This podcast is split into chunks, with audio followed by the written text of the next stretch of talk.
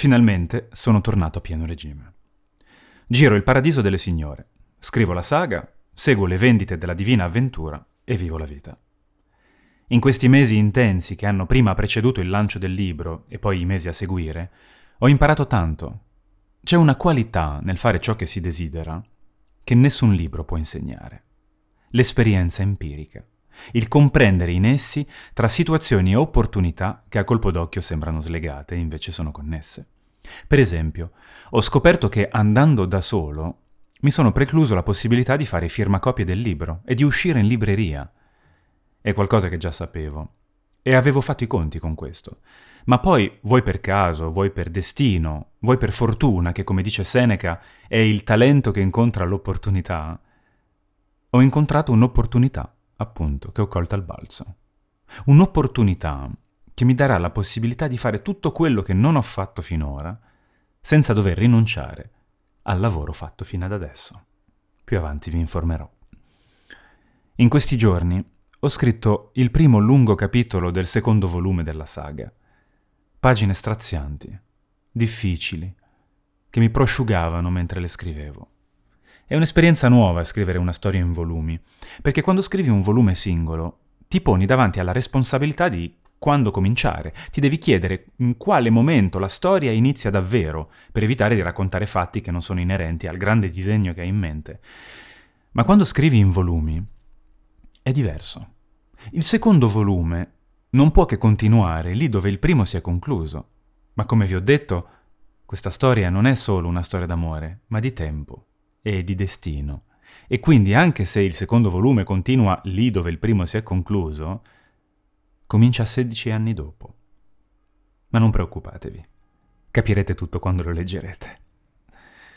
Mi chiedono spesso, ma quando riesci a scrivere con tutto quello che fai? È una domanda complessa, nel senso che ci sono mille modalità di scrittura.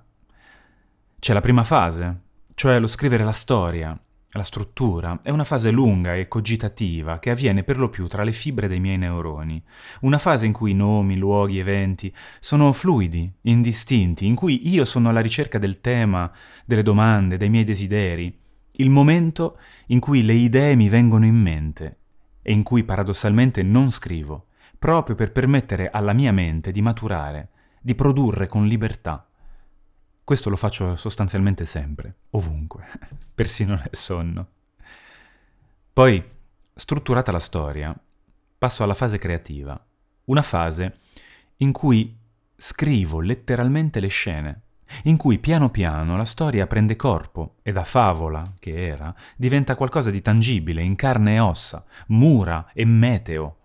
Questa è la fase più difficile per me, perché richiede almeno un paio di ore di solitudine, nel quale posso immergermi nella mia fantasia e creare di tutto punto qualcosa di interessante.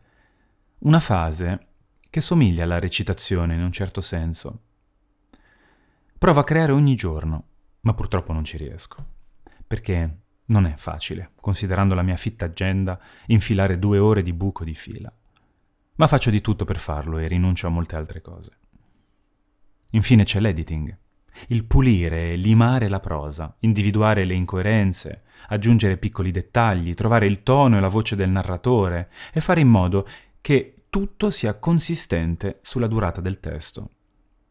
Spesso faccio questo lavoro nel pomeriggio, tra un momento e l'altro. Il bello di questa fase è che può essere fatta a piccoli blocchi, perché sono già stati scritti. Spesso, durante una scena di buco sul set, Dopo che ho cambiato costume, mi siedo alla mia scrivania del camerino e mi immergo, per quanto possibile, nel mondo che sto immaginando. Mi piacerebbe un giorno dedicarmi esclusivamente alla scrittura, avere uno studio personale, un luogo dove coltivare la mia immaginazione con libri, legno e il mio fedele computer. Sono convinto che arriverà. Alla prossima pagina.